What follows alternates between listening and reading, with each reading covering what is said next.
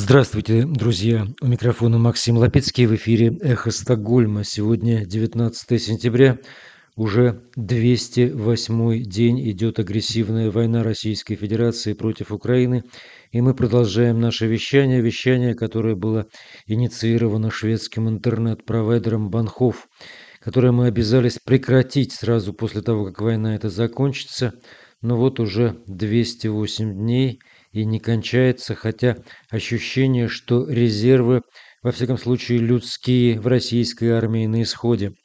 Последние резервы, так называется стрим, который мы включим в наш эфир сегодня, где правозащитник Марк Фейгин беседует с военным экспертом и политологом Юрием Федоровым. Ну, давайте посмотрим. Значит, э, давайте. по э, э, очень консервативным американским и британским оценкам – Россия потеряла э, порядка 80 тысяч человек. Ну, это все вместе, это, все вместе. Ну, да, раненые, ну, убитые, да. раненые, которые уже не могут вести, потом их нужно, э, значит, куда демобилизовать, и э, пропавшие без вести, дезертиры и так далее.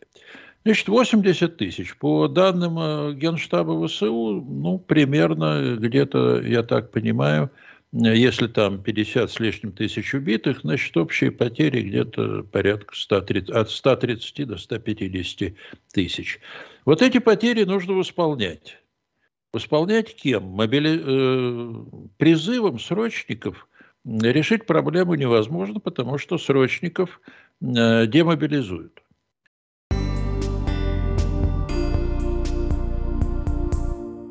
Но сначала несколько новостей. Одна из позитивных и ожидаемых, при том, что в Швеции по результатам выборов происходит смена левого правительства на правительство правое. Ныне идет процесс переговоров между партиями, которые это правительство должны сформировать. И вот такая новость на этом фоне. Швеция уже сегодня незамедлительно должна отправить в Украину артиллерийские гаубицы системы «Арчер», как и просила Украина – в лице ее министра иностранных дел Дмитрия Кулебы. Об этом в интервью шведскому телевидению заявили представители умеренной коалиционной и христианской демократической партии, партии, входящих в правящий блок, победивший на минувших парламентских выборах.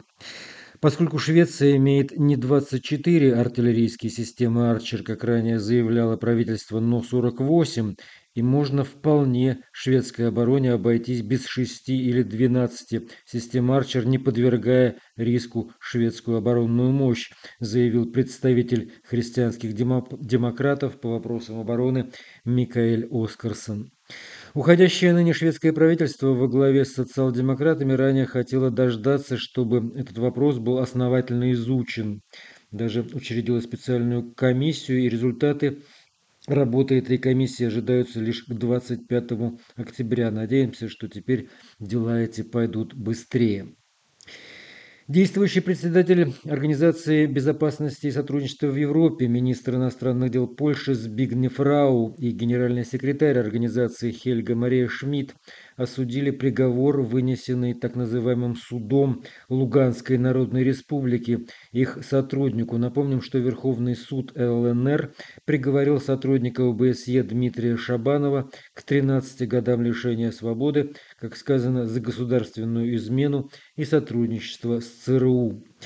Шабанов был ассистентом по безопасности Стахановской передовой патрульной, патрульной базы миссии ОБСЕ. Его задержали на оккупированной Луганщине в середине апреля. Позже обвинили в передаче закрытых сведений представителям иностранных спецслужб.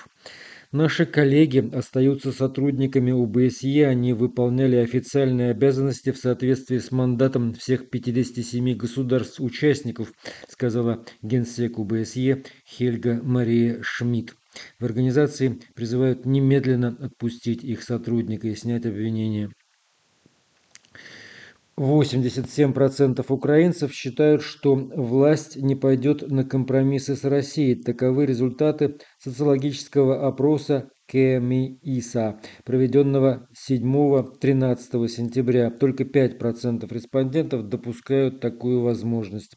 Народ един как никогда, подавляющее большинство уверено, что власть не будет сдавать интересы Украины, и при этом важно, чтобы Украина не шла ни на какие компромиссы.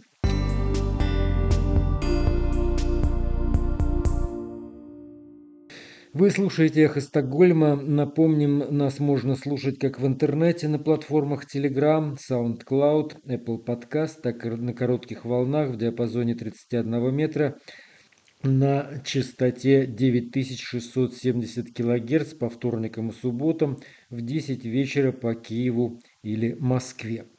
А сейчас обещанный разговор о последних резервах, дай бог последних – российской армии в стриме Марка Фейгина, где он разговаривает с военным экспертом Юрием Федоровым. Дорогие друзья, рад всех приветствовать на канале Фейгин Лайв. Время 20 часов, воскресенье, 18 сентября. А, и мы сегодня проводим очередной стрим. У нас сегодня в гостях военный эксперт, наш друг э, Юрий Федоров. Юрий Евгеньевич, приветствую.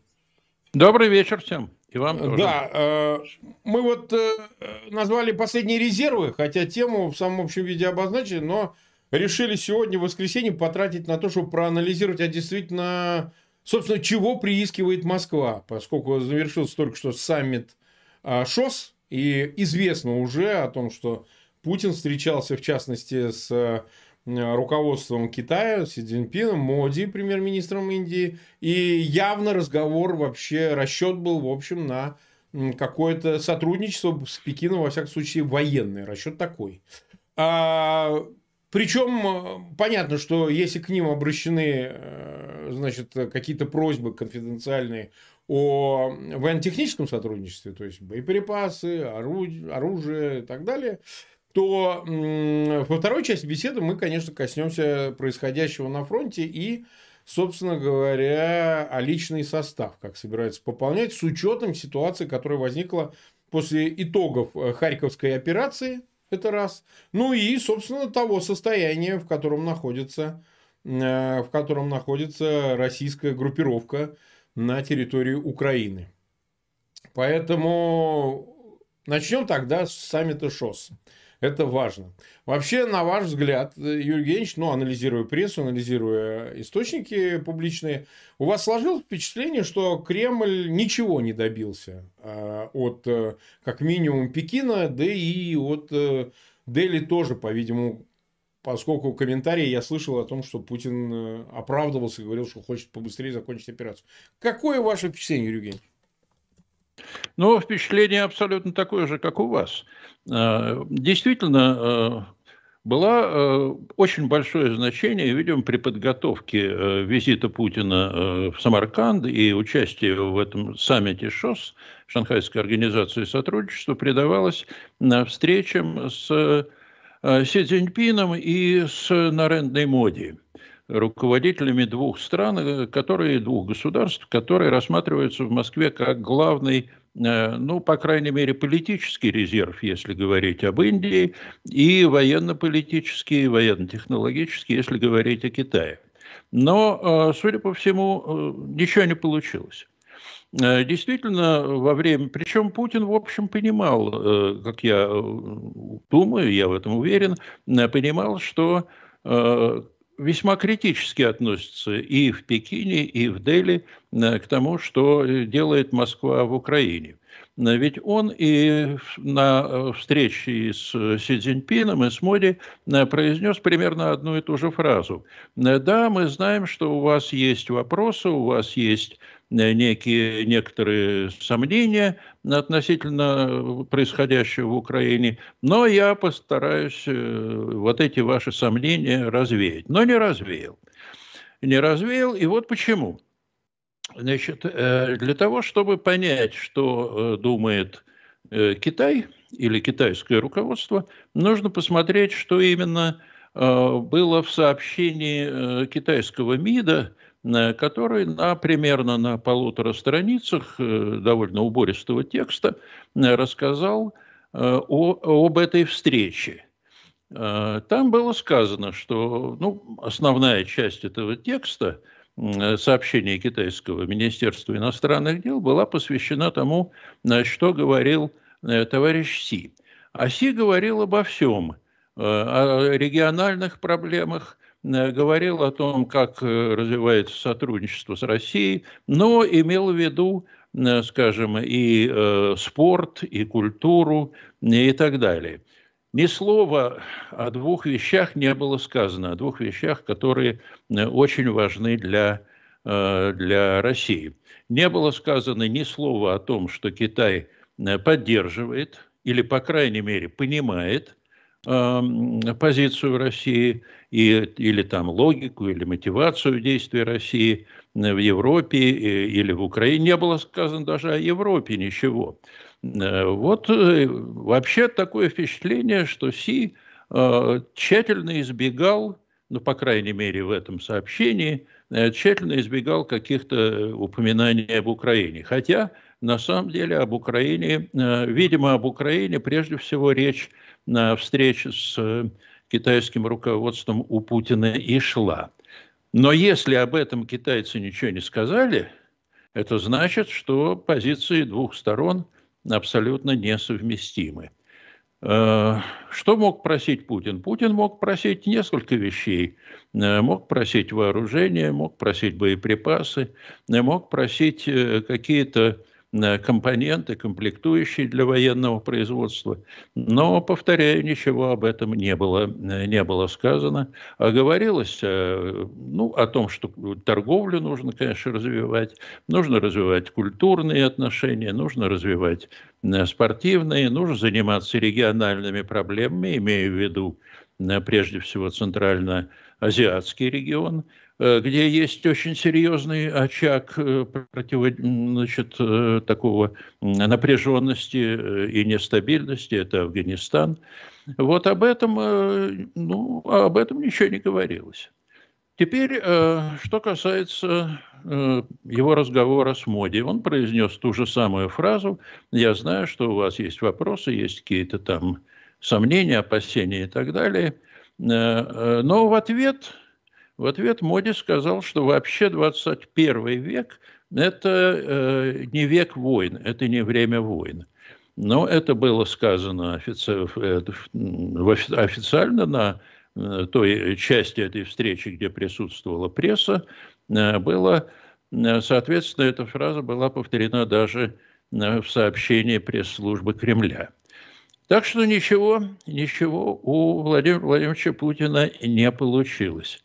А, а что получилось? А получилось у него целая серия унижений, о которых, э, ну, я думаю, наши читатели, э, наши слушатели и э, зрители достаточно хорошо знают. Знают фотографию, где Путин сидит на диванчике, а во главе стола сидит президент Турции Реджеп Эрдоган – а Путин, вот рядом с, э, с Эрдоганом сидит Алиев, очень довольный, э, по левую руку. По правую руку непонятно, кто сидел. Может быть, и никого. А может быть, хозяин этой встречи, то есть президент Узбекистана. Так, ну, судя по всему этикету, полагается присутствие хозяина, хозяина встречи по правую руку от самого главного, от самого почетного гостя.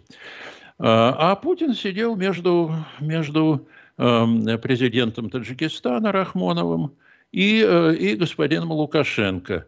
Ну, собственно, ему было показано, э, показано его настоящее место. Ну, по крайней мере, то, то место, на котором его видят э, и хозяева этой встречи, ну и, соответственно, большинство участников, потому что рассадка и все прочие такие церемониальные вещи – они э, утверждались, разрабатывались, утверждались именно э, в Узбекистане, именно э, утверждались, конечно, самим президентом Узбекистана Мерзиевым. Вот такая вот картина получилась. При этом было ясно, всем, всем уже стало ясно совершенно, что главный хозяин Шанхайской организации сотрудничества – это Пекин, а не Москва, хотя в свое время, э, в 2001 году, когда ШОС создавался, но было как вроде бы на равных выступали Москва и Пекин. Но угу. теперь выступают совершенно в разных весовых категориях. Обидно, обидно было Владимиру Владимировичу, я так понимаю, до слез, потому что он очень э, чуток, я бы сказал, э, к вот к такого рода э, деталям, деталям, которые описывают реальное положение его, России, его лично прежде всего, вот в какой-то такой иерархии, формальной или неформальной международной иерархии. Mm-hmm. Теперь, ну, были еще детали очень такие Э, тоже показательные, но хотя и детали. Э, вот, например, э, Путин ждет Эрдогана. Потом во время уже встреч, что показывают на видеокадрах, это все видно, Путин называет Эрдогана не президентом, а премьер-министром. С да. чего ну, бы он, он мог, мог и теоретически ошибиться. Он раньше был премьером, потом стал президентом, а Путин уже слаб, видимо, на такие вещи. Слаб Понимаете, так, такого, да, конечно, он мог э, совершенно, так сказать, э, не думая, э, не намеренно допустить вот такую вот провал. Но это свидетельствует о о том, что уже э, мыслительные процессы, они как-то слабее. Тормозятся, да, да. Тормозятся, ну, например, тормозятся. Э, хотя он, в общем, э, по сравнению, там, скажем, с э, Джозефом Байденом, да даже с Эрдоганом, он сравнительно молодой человек, ну, по крайней мере, младше, заметно младше, а ведет себя, ну, ведет себя как уже глубокий старик, впадающий в маразм.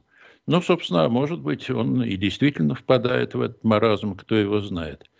И вот э, тут наступает еще один очень интересный момент, э, когда э, уже после того, как завершилось, завершился саммит, завершились все эти э, церемониальные действия, завер... были приняты документы. Э, кстати, в документах э, саммита тоже ничего не говорится о поддержке или хотя бы понимании э, действий России в отношении Украины. То есть, ну, не понимают они этого. Не хотят понять э, логику э, Путина, его аргументы, его оправдания, э, просто потому что они прекрасно знают о том, что на самом деле происходит в Украине, и понимают, что Путин просто либо, либо открыто и недвусмысленно врет, угу. ну или там лукавит, скажем так, либо... Врет, конечно. Врет, да. Но, знаете, есть такой политкорректный всякого рода э, требования. Но я думаю, в нашем канале можно говорить, э, можно все. называть вещи так, э, как Конечно, они как обстоят они на самом деле. Да врет. Либо просто находится в плену каких-то иллюзий, э, что для э, руководителя э, крупнейшей ядерной державы, второй ядерной державы мира – хотя российская армия, вообще говоря, никак не э, на, э, так сказать, на положение второй самой мощной армии не тянет, но с точки зрения наличия ядерного оружия, правда, непонятно в каком оно состоянии и куда полетят ядерные эти стратегические ракеты, если кому-то придет в голову их запустить, но это другой вопрос. Э, так вот, значит, Путин Э, на встрече только с российскими журналистами, что тоже важно. Значит, его тщательно оберегали от всяких неприятных для него вопросов, а задавали, естественно, вопросы только такие, которые позволяли ему, ну, как бы принять мяч и отбить его э, достаточно, достаточно эффективно. Но э, что он сказал на самом деле? Он, вообще говоря, не видит никаких проблем э, в Харьковской области, хотя это крупнейший провал. Да, он сказал, посмотрим, посмотрим. Он ну, посмотрим, конечно. Ну, и что он пора... посмотрит, да. Давно пора посмотреть. Он руководитель страны, которая ведет войну. Э, ни больше, ни меньше. И он, э, значит, собирается посмотреть на ситуацию, которая сложилась на одном из основных участков фронта. Ну вот как-нибудь посмотрим. А вообще, говорит, планы мы менять не будем, да и вообще российская армия захватывает все новые и новые территории. Это как?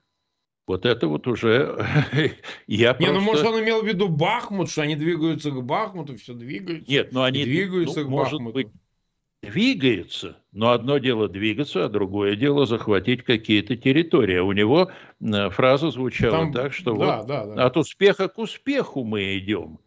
При а том, что самом... только что у него отвалилось почти 8 тысяч квадратных километров, идиот. Да. Ну, вот такой вот, э, значит, президент. Это первое.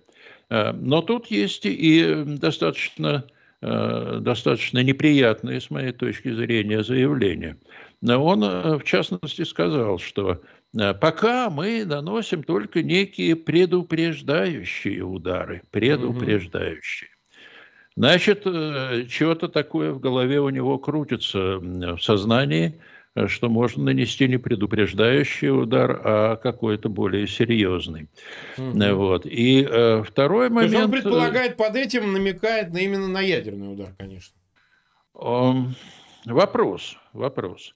Я не знаю. Он может намекать и на ядерный удар, скажем, по инфраструктуре, э, потому как ну, э, были уже первые попытки разрушить критическую инфраструктуру. Не очень хорошо да. получается, кстати. Вообще э, удар, разрушить крупную плотину или, там, скажем, стратегический мост – или какую-нибудь э, крупную теплоэлектростанцию и так далее, ударами крылатых ракет, которые есть у России, э, довольно трудно. Во-первых, эти ракеты летят туда, куда им вздумается, угу. попадают, вот по оценкам Министерства обороны Украины, они провели такой статистический анализ попадания и точности, попадает примерно 30% ракет туда, куда их нацеливают.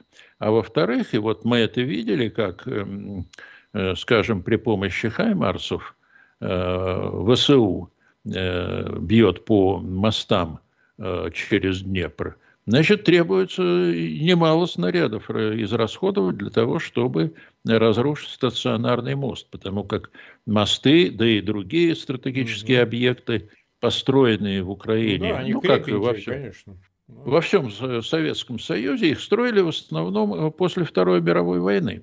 Но особенно в Украине, потому что Украина была разрушена во время э, значит, э, волн наступления в 1941 году, в 1942 году, а потом уже в 1943-1944. Там очень мало чего оставалось.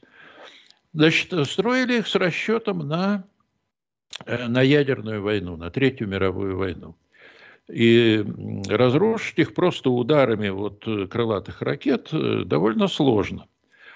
А вот ядерным оружием, понимаете, по плотине или по мосту, ну пусть небольшим такой тактическим ядерным боеприпасом, там, скажем, мощностью в 10 килотонн или там в 15 килотонн, это примерно такой, как э, был использован против Хиросимы и против Нагасаки, вот примерно такая мощность. Mm-hmm Э, вот это уже, э, это уже серьезная угроза. А разрушение э, плотин это может вызвать в некоторых районах, в некоторых районах Украины, если плотины водохранилища разрушены, значит идет такая вот волна очень высокая, которая может смывать многое на своем пути. Так что это угроза серьезная. Другой вопрос, э, рискнет Путин использовать это, это оружие или нет. Вот э, Байден ему э, прямо да, сказал. Да, Байден уже, видимо, в связи с этим это сказал. Естественно, в связи с этим. Потому что сейчас вся западная пресса просто пестрит вот такого рода размышлениями. Хорошо, крысу загнали в угол, значит, кремлевскую крысу. А известно, что крыса, которая загнана в угол, она бросается там, делает все, только, все, что только она может сделать. А что Путин может сделать? У него, кроме ядерного оружия, в общем, ничего нет. Но Байден сказал, не надо, не надо, не надо.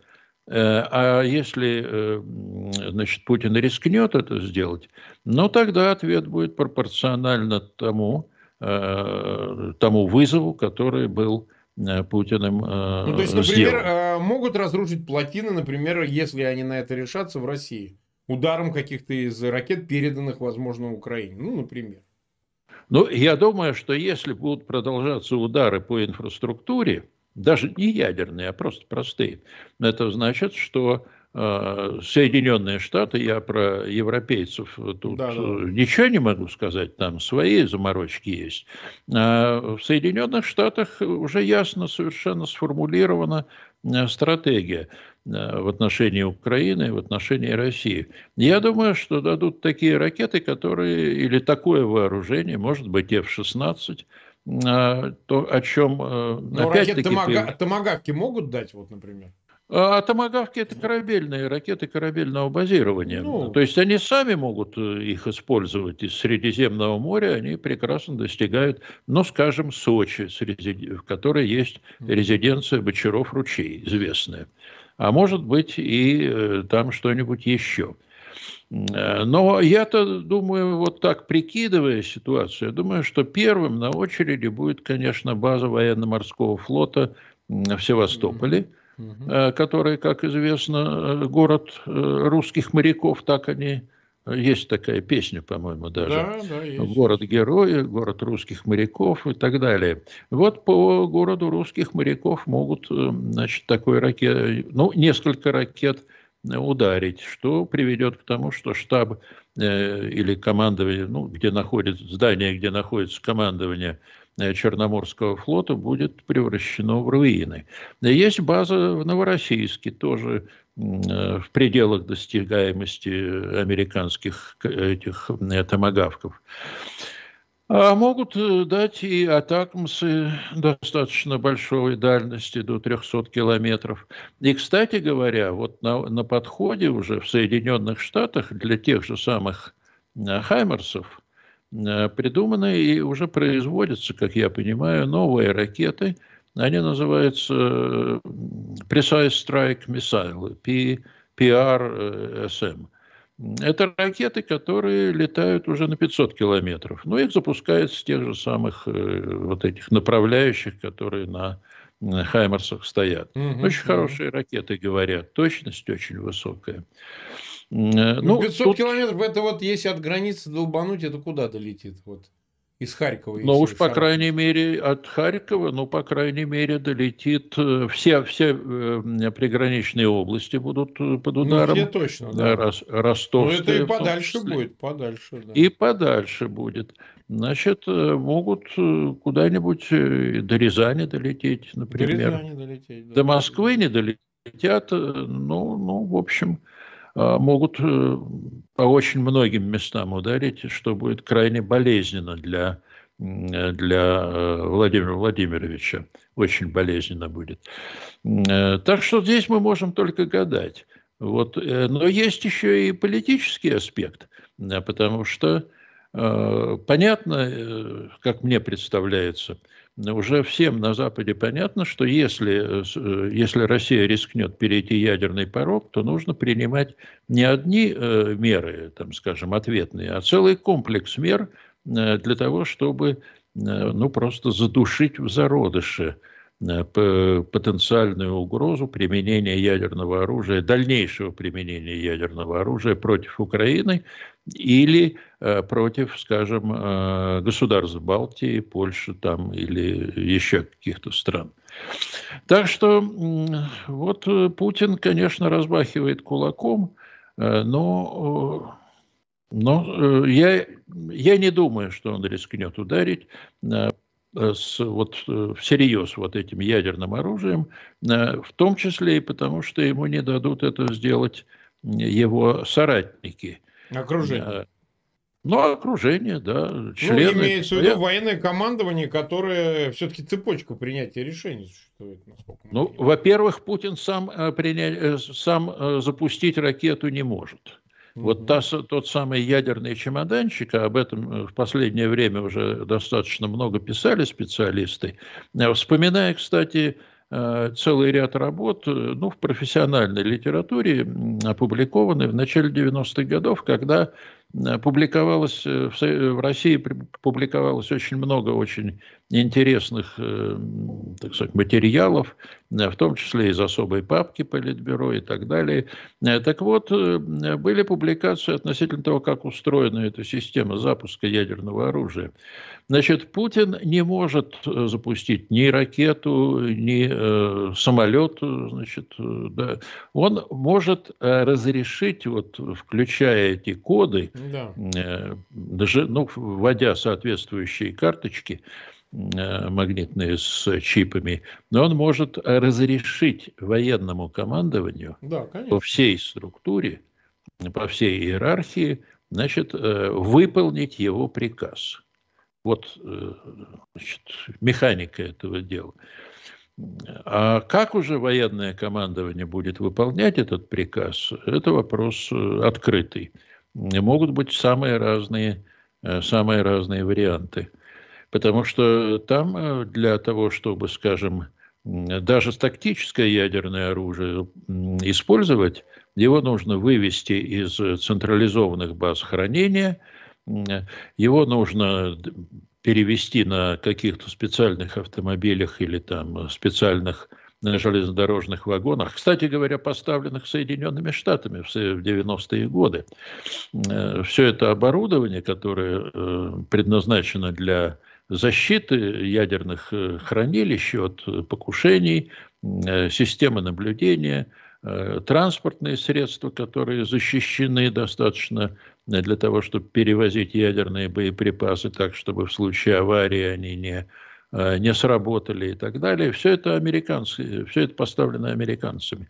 И я думаю, что американцы очень хорошо умеют отслеживать э, все, э, все перевозки, все, э, все эти транспорты, которые могут выйти из э, баз хранения, принадлежащих 12 управлению, 12 главному управлению Министерства обороны, э, которое занимается ядерными боеприпасами.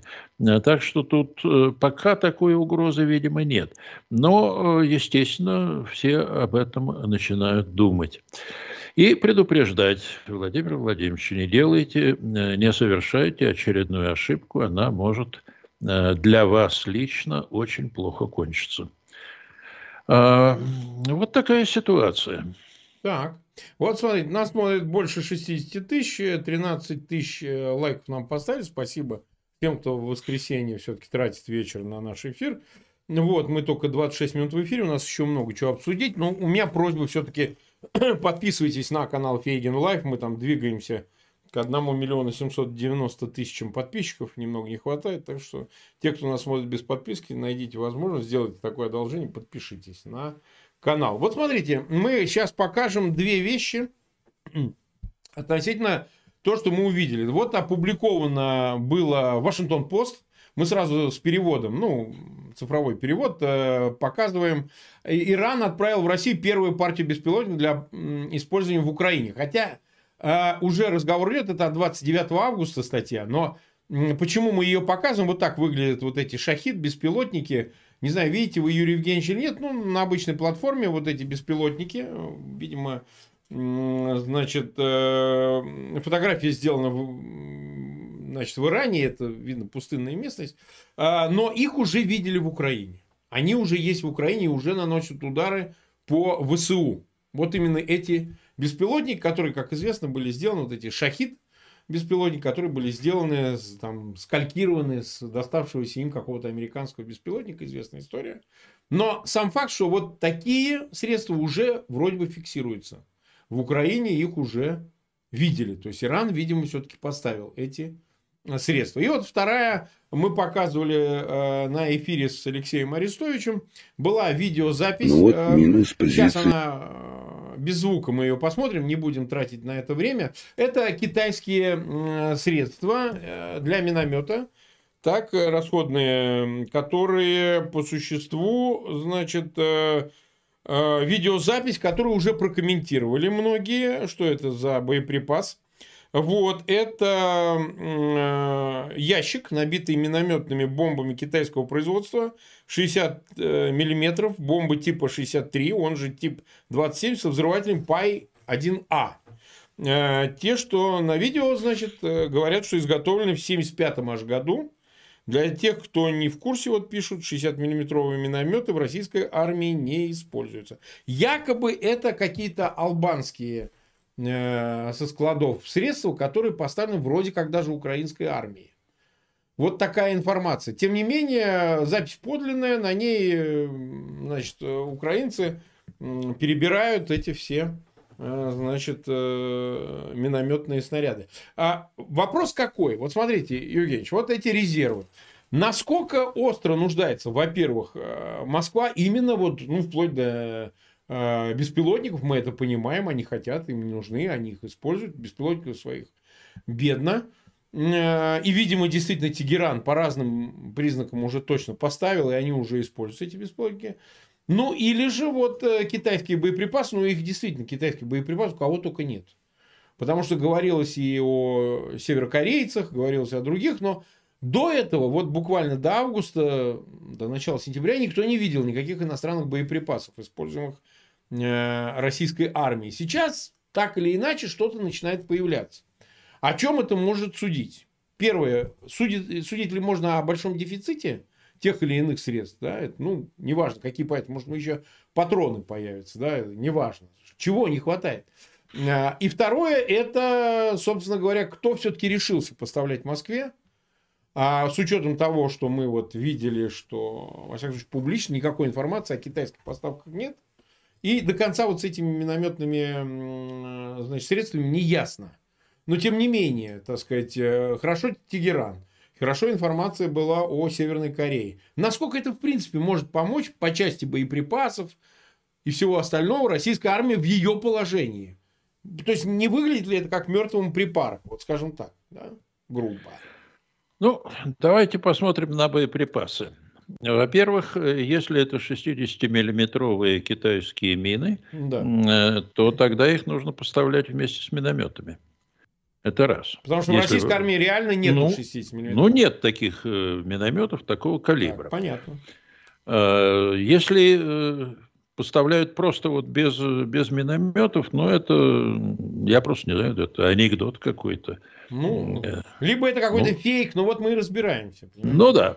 Значит, э, откуда они могли прийти? Да это всюду. Потому что Китай продает оружие, в том числе и боеприпасы, и минометы. Ну, такое вот э, не тяжелое вооружение он продает во многие страны, прежде всего в Африку. Ну, а из Африки приличные там э, какие-то откаты, можно получить все, что хотите. А, ну, такова, прошу не, э, не уличать меня в политической некорректности, но таковы факты. Mm-hmm. Там можно купить довольно много всяких интересных вещей, в том числе и такие, минами, такие мины, и какие-нибудь другие мины, и пулеметы, и, значит, может быть, даже и танк какой-нибудь, несколько штук можно купить.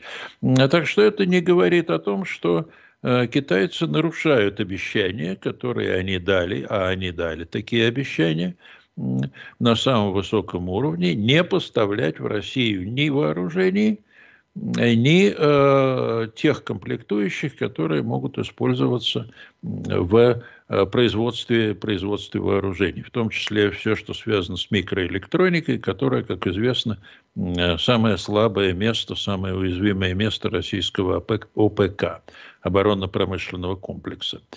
Э, так что здесь я не вижу каких-то... То есть есть очень много различных объяснений, э, которые, э, которые в общем, э, ну, проверять их нужно, конечно, но я думаю, что со временем все будет ясно. Теперь, сколько нужно боеприпасов поставить в Россию из, извне, а, а их нужно очень много. Потому что артиллерийских снарядов, вот э, президент Зеленский, он называл эту цифру на пиковом, э, э, пиковый, значит, вот расход боеприпасов во время битвы за Северодонецк достигал 60 тысяч в день.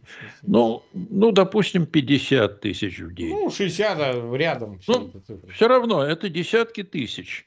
Значит, нужно поставить для того, чтобы это имело какой-то военный смысл, реальный военный смысл, нужно поставить, ну, скажем, э, миллион, полтора, а то и два.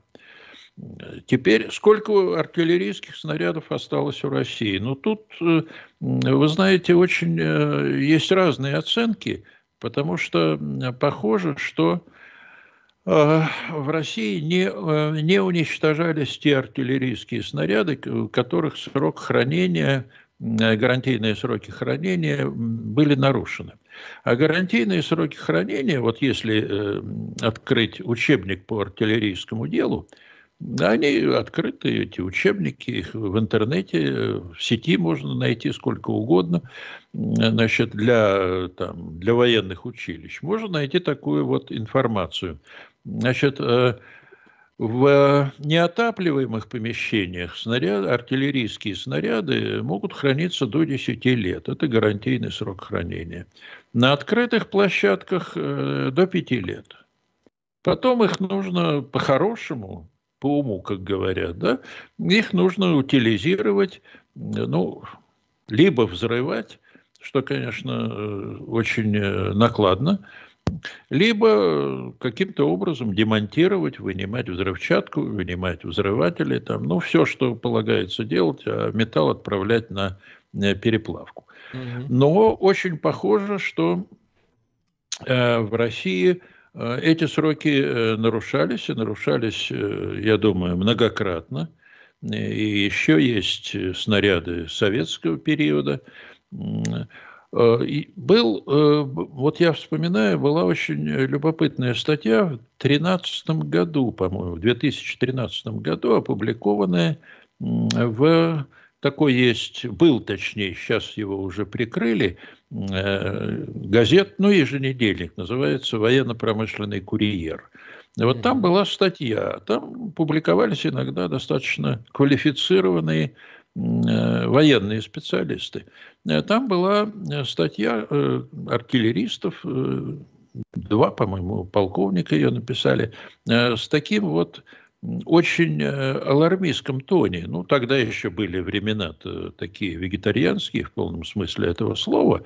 Э, в очень таком алармистском тоне было сказано, что вот э, приведены некоторые цифры о гарантийных сроках хранения, кстати, подтверждающиеся потом, я их проверял вот по учебникам, а Э, говорилось о том, что вот в 90-е годы производство снарядов, э, ну, практически вот до 2013 года в России не было. Или производились они каким-то, какими-то совершенно ничтожными партиями.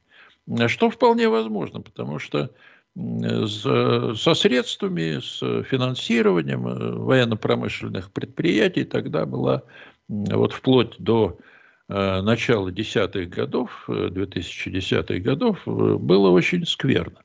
Значит, вот снаряды производились, видимо, где-то в последние там 8-10, может быть, лет, ну, где-то, может быть, 9 лет, если вот от этой публикации считать, а это, видимо, был некий сигнал о, о том, что вот пора заниматься этим делом, не случайно ее опубликовали.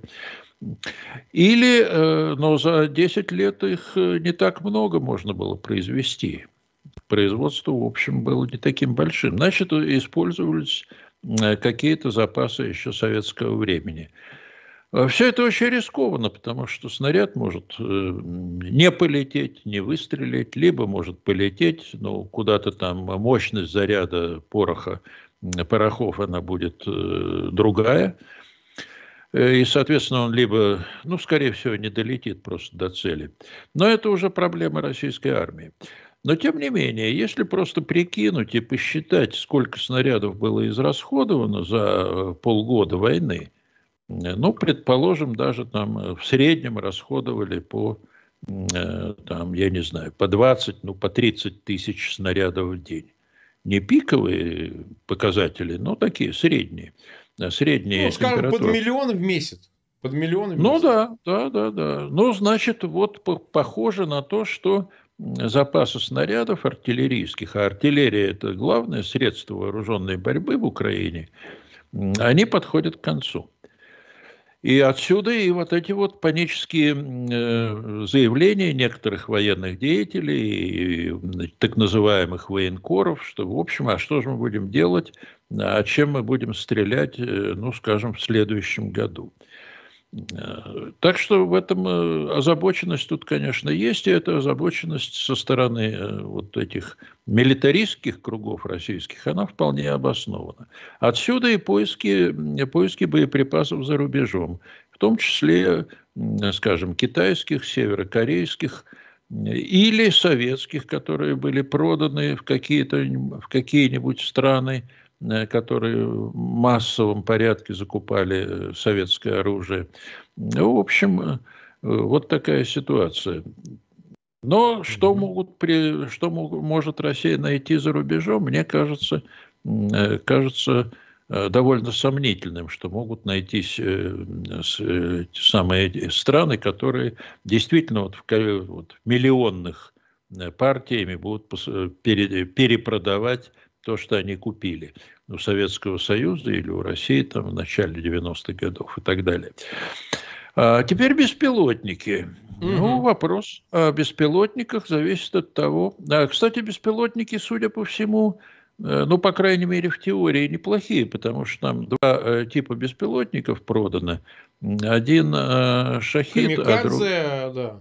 Да. Такой. Вот. Один это реплика американского а шахид, э, вот э, шахид это реплика э, американского, очень хорошего беспилотника американского. Ну, в иранском исполнении он, конечно, намного хуже по своим тактико-техническим характеристикам. А другой беспилотник – это копия израильского, тоже неплохого беспилотника, называется он РМС-450. Э, ну, иранцы вообще, они своих беспилотников не делают. Они э, где-то в Афганистане в основном. Или э, где-то еще на Ближнем Востоке вот так скупают либо поврежденные, либо где-то, значит, и, такие нормальные, в нормальном состоянии беспилотники, и, значит, пытаются воспроизвести их. Э, что иногда получается, иногда не очень. Военные значения зависят от того, сколько таких беспилотников будет поставлено в Россию. Это угу. первое. Этого мы не знаем. Если речь идет о десятках единиц, ну, серьезного влияния на ход войны они не окажут.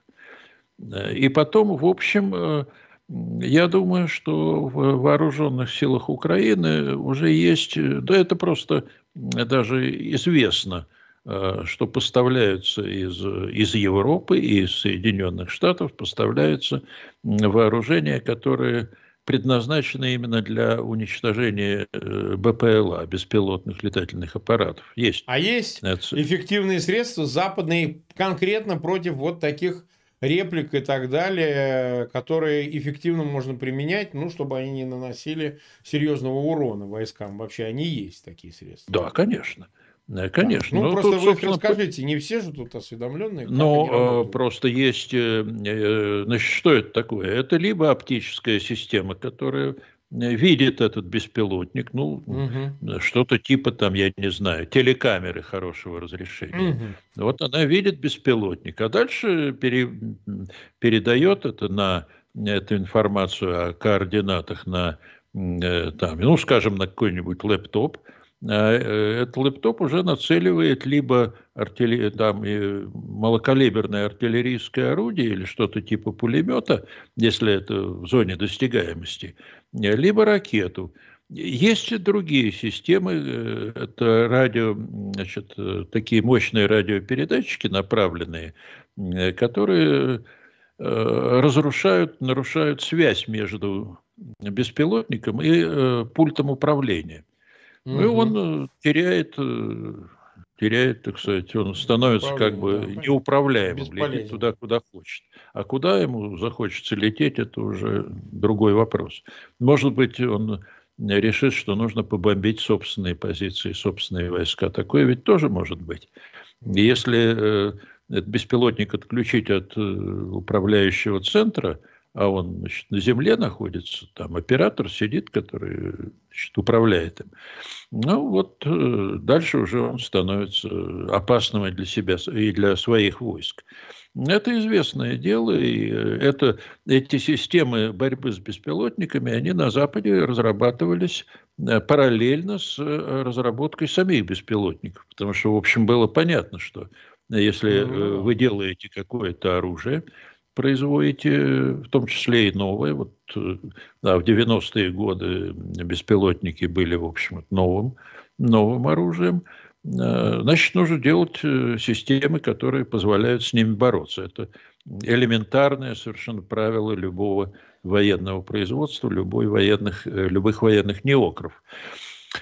Если же их поставляют сотнями, ну, тогда вопрос, конечно, ну, тут опасность от них возрастает, слов нет.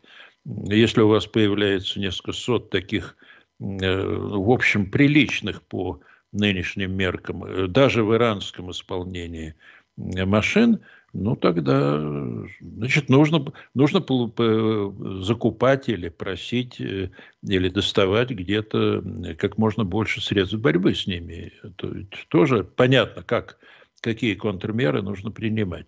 И вы знаете, вот здесь есть еще один вопрос, который меня волнует очень, э, ну, достаточно сильно волнует.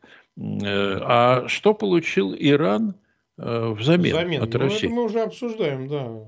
Да, а вот это тоже интересный вопрос. Э, потому что так просто иранцы эти беспилотники просто за, Однозначно. Э, за деньги они просто не отдадут. Ну да, какой смысл? Ну, нет, смысл, конечно, есть, деньги они всем нет, ну, нужны. Ну, а им нужны, ведь их беспилотник не может быть бесконечное количество, нельзя произвести миллиарды, все равно какое-то ограниченное ну, количество. Ты отдаешь ну, деньги, а тебе сам может подвергнуться э, атаке. И для Ирана вопрос безопасности, учитывая его положение, вопрос остро стоящий, безусловно. Ну, в том-то и дело. И этот вопрос, я думаю, будет волновать э, и наших коллег в Израиле. И больше, чем э, где-нибудь еще. Потому что получить Иран мог взамен две вещи, которые ему очень нужны, помимо денег – это э, материалы для, и устройства для производства ядерного оружия. А для этого нужны не только э, обогащенные, ну, плутоний и э, оружейного качества, и высоко обогащенный уран. Для этого еще нужны масса разного рода таких электронных устройств, которые позволяют, собственно, этому боеприпасу взорваться. Это очень хитрая механика, это электромеханические и электрические схемы. Ну, в общем, это помимо, помимо ядерной взрывчатки нужно очень много всего другого. Э, с чем у Ирана могут быть проблемы? Это первое. И второе э, – это какие-то ракетные технологии, потому что иранцы очень большое внимание уделяют э, созданию ракет, ну, среднего радиуса действия, ну, а средний радиус действия – это там 2-3 тысячи километров – они могут доставать и практически до половины э, Ближнего Востока, вплоть до Египта, это они могут доставать э, до Европы, ну и так далее и тому подобное. Тут а ракеты тоже, ведь это не просто летающая такая труба с двигателем. Носитель, носитель, да. Носитель, это носитель ядерного оружия. Именно и, его, мы про это и говорим, носитель Вот, вот. А для этого нужны еще и системы наведения, чтобы это ядерное оружие попало туда, куда нужно. Вот, э, и я не исключаю, что это могут, может для Ирана плохо кончиться, потому что если действительно э, Тегеран получил что-то в этом духе, то ли ядерные технологии, то ли э, ракетные, я думаю, что Израиль, конечно, э, рисковать э, не будет, будет нанесен. превентивные. Тем более Иран официально отрицал факт э, передачи этих беспилотников России. То есть они официально отрицают. А они уже есть. Ну как? Ну в том-то и, ну, в том-то и дело. Это значит, что э, верить, э, верить Тегерану Конечно. в этом отношении никак нельзя. Ну вот, вот такая вот такая, такая проблема возникла. Так, нас смотрит 74 тысячи человек, 21 тысяча поставили лайки. А, у меня просьба, размещайте, размещайте ссылки на этот эфир в своих аккаунтах, в социальных сетях и группах. А, особенно те, кто из России нас смотрит, если нет возможности именно размещать публично, ну, рассылайте через мессенджеры, еще каким-то образом. Так что Эм, это поможет сильно распространению эфира, чтобы его как можно больше число людей посмотрело. Ну и, конечно, подписывайтесь на канал Фейгин Live. Я напоминаю, что мы двигаемся к 2 миллионам подписчиков. Это важно. Почему? Потому что больше подписано, больше смотрят. Приходят уведомления о новых эфирах. И, соответственно, человек вот ленится, может сам что-то искать. А тут он, а, пришло уведомление, пошел посмотрел. Вот психология работает так у наших зрителей, ничего с этим не поделаешь. Последней части эфира, вот у нас остается минуток 10, я предлагаю обсудить последний резерв, который, которым нуждается Москва, и самый острый, на мой взгляд, потому что э, не проглядывается никакого варианта решения, это, собственно, сами люди выразимся так, живое мясо. Если с железом уже понятно, так сказать, дефицит есть, и бог знает, как они будут преодолевать, э, восполнят ли его только иранские поставки или какие-то еще. Вот с людьми проблема, вот с людьми беда, потому что, ну, смотрите, два важных события, которые буквально произошли уже после э, успеха ВСУ на Харьковском направлении, после Харьковской операции, деоккупации Харьковской области.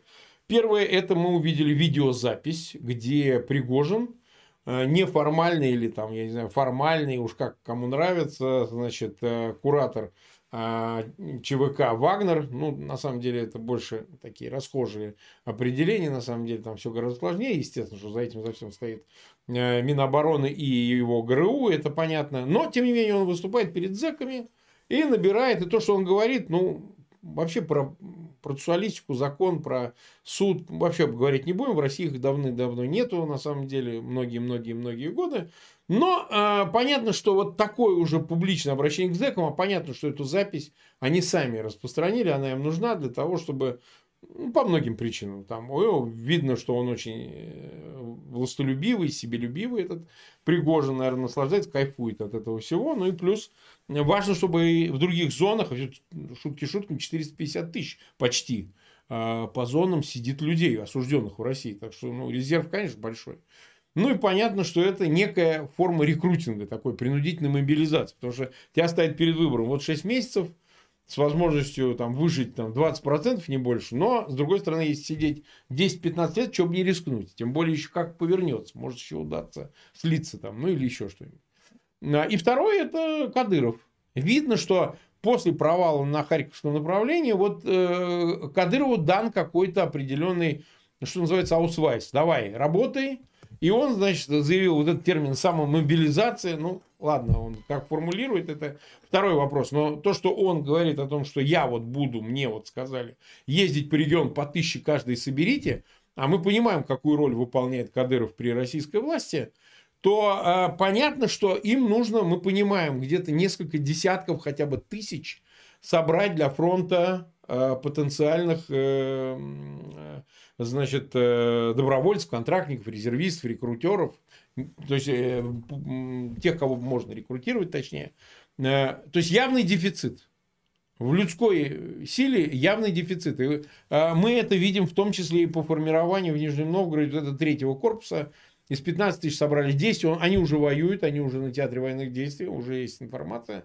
Кто на Харьковском, кто на Херсонском направлении, кто под Донецком, но их уже распределили. Видимо, так сказать, нужно еще. И понятно, что это еще для чего? И удастся ли это? Мы не раз обсуждали с вами, Юрий Евгеньевич, потенциальную мобилизацию, сошлись на том, что мобилизацию они хотят избежать до последнего. Путин э, в Самарканде, что он сказал? Он сказал, говорит, мы не все армии воюем. А какой он еще армии собирается воевать? Призывниками? А какая у него еще армия? Ну, призывниками? Ну, так пусть так скажет, что ваши 18-летние подростки, которых вы забреваете в армию на год, пойдут воевать в Украину. Ну, то есть, не вся армия, а вся это вот она. Ну вот как вы на это смотрите, что по людям? Вот насколько эти все меры вообще могут повлиять хоть сколько-то на изменение баланса на театре военных действий, там на Востоке, на Юге и так далее? Ну, давайте посмотрим. Значит, давайте. по очень консервативным американским и британским оценкам Россия потеряла порядка 80 тысяч человек. Ну, это все вместе, это, все вместе. Ну, да, раненые, ну, убитые, да. раненые, которые уже не могут вести, потом их нужно, значит, куда демобилизовать, и э, пропавшие без вести, дезертиры и так далее. Значит, 80 тысяч. По данным э, Генштаба ВСУ, ну, примерно где-то, я так понимаю, если там 50 с лишним тысяч убитых, значит, общие потери где-то порядка 130, от 130 до 150 тысяч. Вот эти потери нужно восполнять. Восполнять кем? Мобили... Э, призывом срочников решить проблему невозможно, потому что срочников э, демобилизуют. Вот когда идет призыв, значит, одновременно идет демобилизация. Дембель как любят говорить солдаты, О, да. вот долгожданный дембель. А, то есть какой-то баланс сохраняется при призванных и уволенных в запас. 80 тысяч как минимум нужно набрать. Кстати, вот не случайно Кадыров и сообщил о том, что вот э, там каждый регион должен э, батальон собрать или там да. какой-то. Ну, ну если 8... тысячи, вот БТГ это там от, от 500-600 и больше, да. Ну, да. Ну, то есть, э, если предположить, что в России 80 регионов, они, конечно, разные, в одном можно собрать 10 э, БТГ, ну, или 5, по крайней мере, а в другом на, на одну не хватит. Ну, в среднем будем считать 80 регионов, по тысяче человек мобилизовано, мобилизовать в каждом, вот вы получите вот эту цифру 80 тысяч. Если, если, конечно, удастся их мобилизовать. Но, судя по всему, не удается. Э, судя по всему, не удается, потому что вот эта вот э, чудовищная совершенно идея мобилизации заключенных, ну, осужденных, да, так угу. будем их называть по правилам. Да, да. Причем заключенный, просто... я поясню просто, а, заключенный нельзя назвать, потому что при Сталине было заключение. Сейчас, э, когда Сталин э, минуло э, время, они, значит, говорят только об осужденных. Ну, осужденные, осужденные, в ОФСИН принято говорить осужденные, меняют ударение не принципиально. Ну, то есть не у нас нет заключения, у нас только осужденные. Ну, ну понятно, да. А, так вот, причем не просто эти люди, получившие приговор суда, а те, которые получают э, значит, этот приговор по тяжким преступлениям, а именно, значит, там, э, ну, насильственные, я так понимаю, вплоть конечно, до убийства. Да, конечно. Это, это ведь не растратчики, э, там, не ну, взяточники, а вот те, которые там громили кого-то или убивали, насиловали и так далее. Хорошо. 450 тысяч, э, вы сказали. Но это всего, это все про все. Это, про все. это все про все. Но, допустим, 10% э, согласятся. У тех, у кого большой срок, э, которым не светит досрочное, а тут, может, кривая вывезет. Ну, 10% 45 тысяч. Хорошо. Но это очень много было бы. Это, это... 10% освободить тюрем, ну, исправительных колоний, это просто совершенно невероятно гигантское количество. Вот, но тем не менее, теперь э, давайте посмотрим на это. Да, ну и, соответственно, вот э, добровольческие батальоны, так называемые региональные или территориальные, ну, региональные, они э, тоже построены по принципу, э, по такому принципу, когда э, вот эти э, оплачивают, э, не только вербуют региональные власти этих наемников, но и оплачивают их. Э, ну, еще там, скажем, порядка там, 20-30 тысяч, может, наскребут, а может и нет. Но что мы э, видим сегодня на фронте? Вот э, Путин говорит, у нас воюет только контрактная армия. Нет, не только контрактная армия. Значит, воюет, во-первых, наряду с э, э регулярной армией, кон, ну, будем считать, что там в большинстве все-таки контрактники, а срочники есть, конечно, но их просто бессмысленно пускать в бой, потому что эти срочники, ну, где-то несколько месяцев как на военной службе. Скорее всего, они на всяких подсобных работах, ну, скажем, там разгружают, погружают эти снарядные ящики, несчастные ребятишки, которые потому что ящик снарядный весит там под 80-100 килограмм, значит, их. Ну, вот э, представьте, Значит, в российской армии нет никакой малой механизации для вот Да откуда? ну откуда? Не, на самом деле, американская я бывал в Америке, там все механи... все на этих ручных всяких этих хренотенях, так сказать, все это погрузка только не руками. Там руками почти ну, ничего не делается.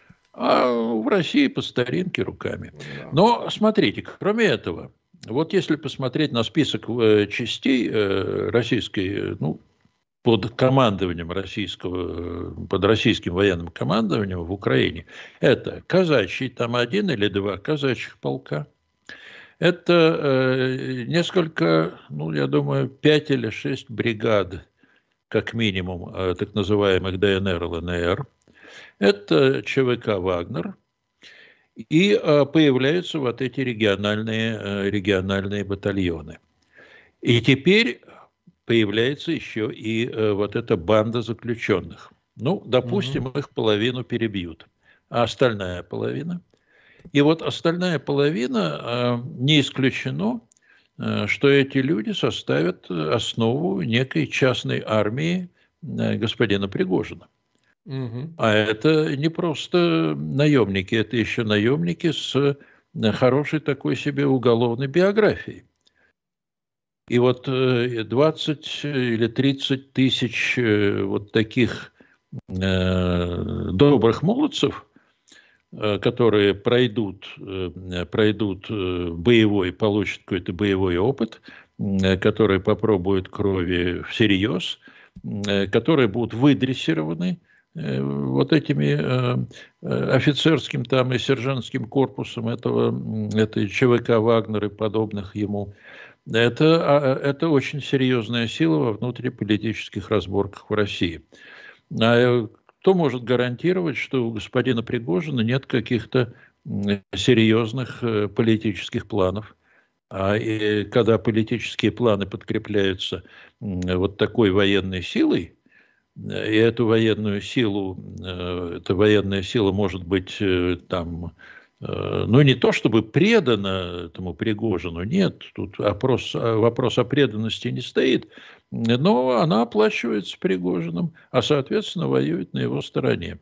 А теперь, а как поведут себя вот несколько, там, тысяч 15-20 вот этих молодцев из ДНР, ЛНР? Это тоже вопрос. Это люди, которым терять нечего на самом деле, потому что э, в случае, если, э, а так оно произойдет на самом деле, значит, когда Украина восстановит суверенитет над э, вот, оккупированными территориями, значит, у них только один путь – это путь бегства в Россию, потому что я не думаю, что в Украине их простят и, значит, погладят по головке и скажут, ну что ж, вот пошалили ребята, теперь, э, теперь мы будем вас перевоспитывать. Не будут их перевоспитывать, а будут обращаться с ними по всей, э, как говорят, э, строгости закона. И правильно делают. Я сейчас одну секунду вас прерву, Юрий Евгеньевич. Вот посмотрите, сейчас мы покажем на экране э, запись в ВК. Э, есть такой Ростов главный, не знаю, что это за ресурс. И вот Посмотрите, в парке Левобережном вооруженные люди в масках агитируют отдыхающих ростовчан вступить в армию и принять участие в спецоперации на Украине. Это они так пишут. Что думаете, дорогие читатели? Вот смотрите, там прям в военной форме ты можешь, э, стоят военнослужащие, ну, так сказать, прямо с оружием, АК у них, да, значит, и э, ты можешь прям там в парке подписать контракт, представляете? Вот, надо следующее показать э, фотографии. Ну, естественно, там как воюют, то да все, 5, 10, 20. И, соответственно, в парке можешь подписать контракт и, что называется, практически сразу уехать. Вот, видите, машина, мобильный пункт отбора на военную службу по контракту, ну и так далее, и так далее. В Ростове ты уже можешь прямо из парка уехать прямо на передовую. Э, да, извините, Евгеньевич, вот вам слово. Да, но вопрос о том, э, вопрос же, а куда он поедет э, после того, как его э, на передовой получит там пулю, хорошо, если куда-нибудь в ногу или в руку, а если в живот, это уже сложнее будет с ним, э, с ним работать. А санитарные команды в российской да, армии работают из рук вон плохо. Это все пишут, все говорят. Но я к другому. Я, э, я имею в виду, что вот то, что Путин назвал контрактной армией, на самом деле это некая сборная солянка некоторых э, таких формирований, помимо регулярных, Э, частей, которые представляют собой ну, вот получастные армии, как у Пригожина, или частная армия, как у Пригожина, mm-hmm. какие-то непонятные по своей природе э, формирования, которые в случае борьбы за власть в России, а она развернется, да. никуда от этого не деться. 100%. Они могут сыграть свою роль, в основном отыгрываться будут, конечно, на, на простых гражданах. Ну и, естественно, на, на тех гражданах мирных, э, которые сегодня там с восторгом вопят о, о том, что пора, пора, значит, э, Украину, пора применить ядерное оружие против да, Украины да. и прочее, и прочее. Вот, вот они люди... первыми и полягут, они будут как раз мешать. Они, да, они попадут, э, попадут под, под раздачу, я думаю, в, перв... в первых рядах. Э, что еще здесь, эм, здесь важно? Ну, важно то, что э, боевой опыт э, приобретается в этих полувоенных формированиях, ну, благодаря тяжелым потерям, это тоже понятно. Никто всерьез обучать рекрутов и наемников не собирается, в том числе и заключенных. Кто выживет, тот выживет, кто выживет, тому повезет. И еще несколько моментов. Вот э, есть уже сообщения, э, ну, по крайней мере, вот я их встречал, о том, что конфликт возникает между регулярной армией, в том числе очевидно, контрактниками, да. кадыровцами. Ну, значит, с кадыровцами там э, проблемы решаются просто – не просто, не только там стреляют в лоб или в спину, но и всякого, всякого рода процедуры такие весьма унизительные э, с ними производят.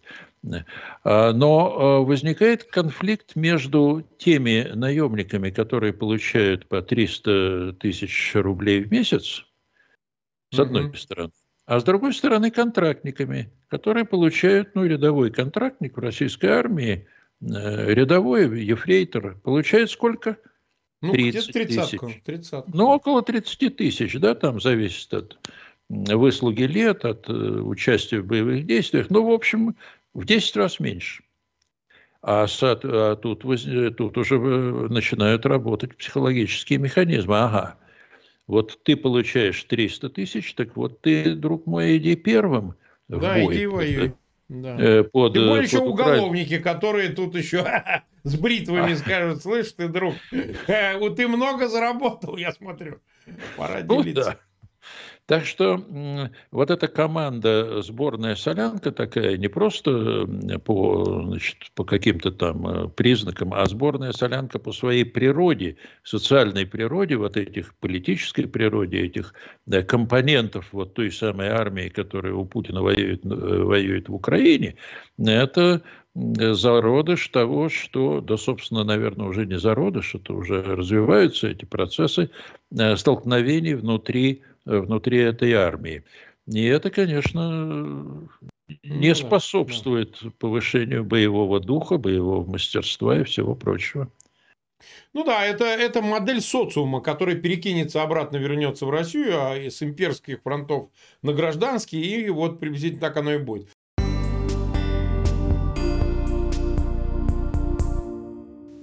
Это был стрим правозащитника Марка Фейгина, который беседовал с военным экспертом и политологом Юрием Федоровым. На этой неделе стало известно, что рок-группа «Гоголь Борделла» посвятила свой новый альбом «Войне в Украине». Это, конечно, неудивительно, при том, что лидер «Гоголь Борделла» Юджин Хац или Евгений Гуц родился в киевской Оболоне, но давно уже стал, как, что называется, гражданином мира, снимался в Голливуде, выступает с крутыми концертами по всему свету. Включаем под финал программы Гоголя Борделла «Тер-оборона». Понятно о чем? О войне и украинской территориальной обороне. Всего доброго, друзья. До встреч в наших эфирах.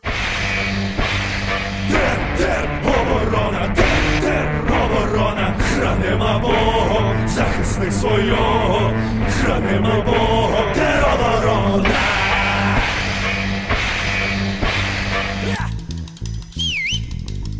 Якщо хтось хоче, щоб кияни три ночі, три доби не спали.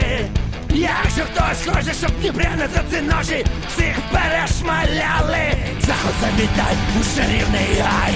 Тер, тер, оборона, тер, тер, оборона, хранимо Богом, захисник свого, хранимо Богом, тер, оборона. Оборона, тер, тер, оборона, Київ загону, Харків загону, Дніпро загону, тер, оборона.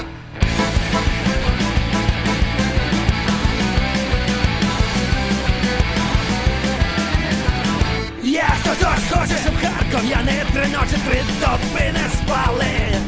Та й бандера смуді вас гарно вшанували. оборона, хранимо Бог, хранимо Бог, сокровенна тер, оборона. Тер, тер, оборона, тер, тер, оборона, Фронів загон, Чернігів загон, Тернопіль загон, тер,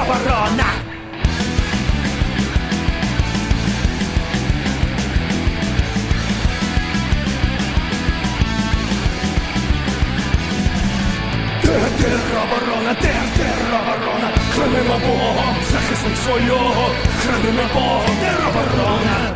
Гей, гей, гей, на звідси нахуй, гей, гей, гей, гей, звідси нахуй, гей.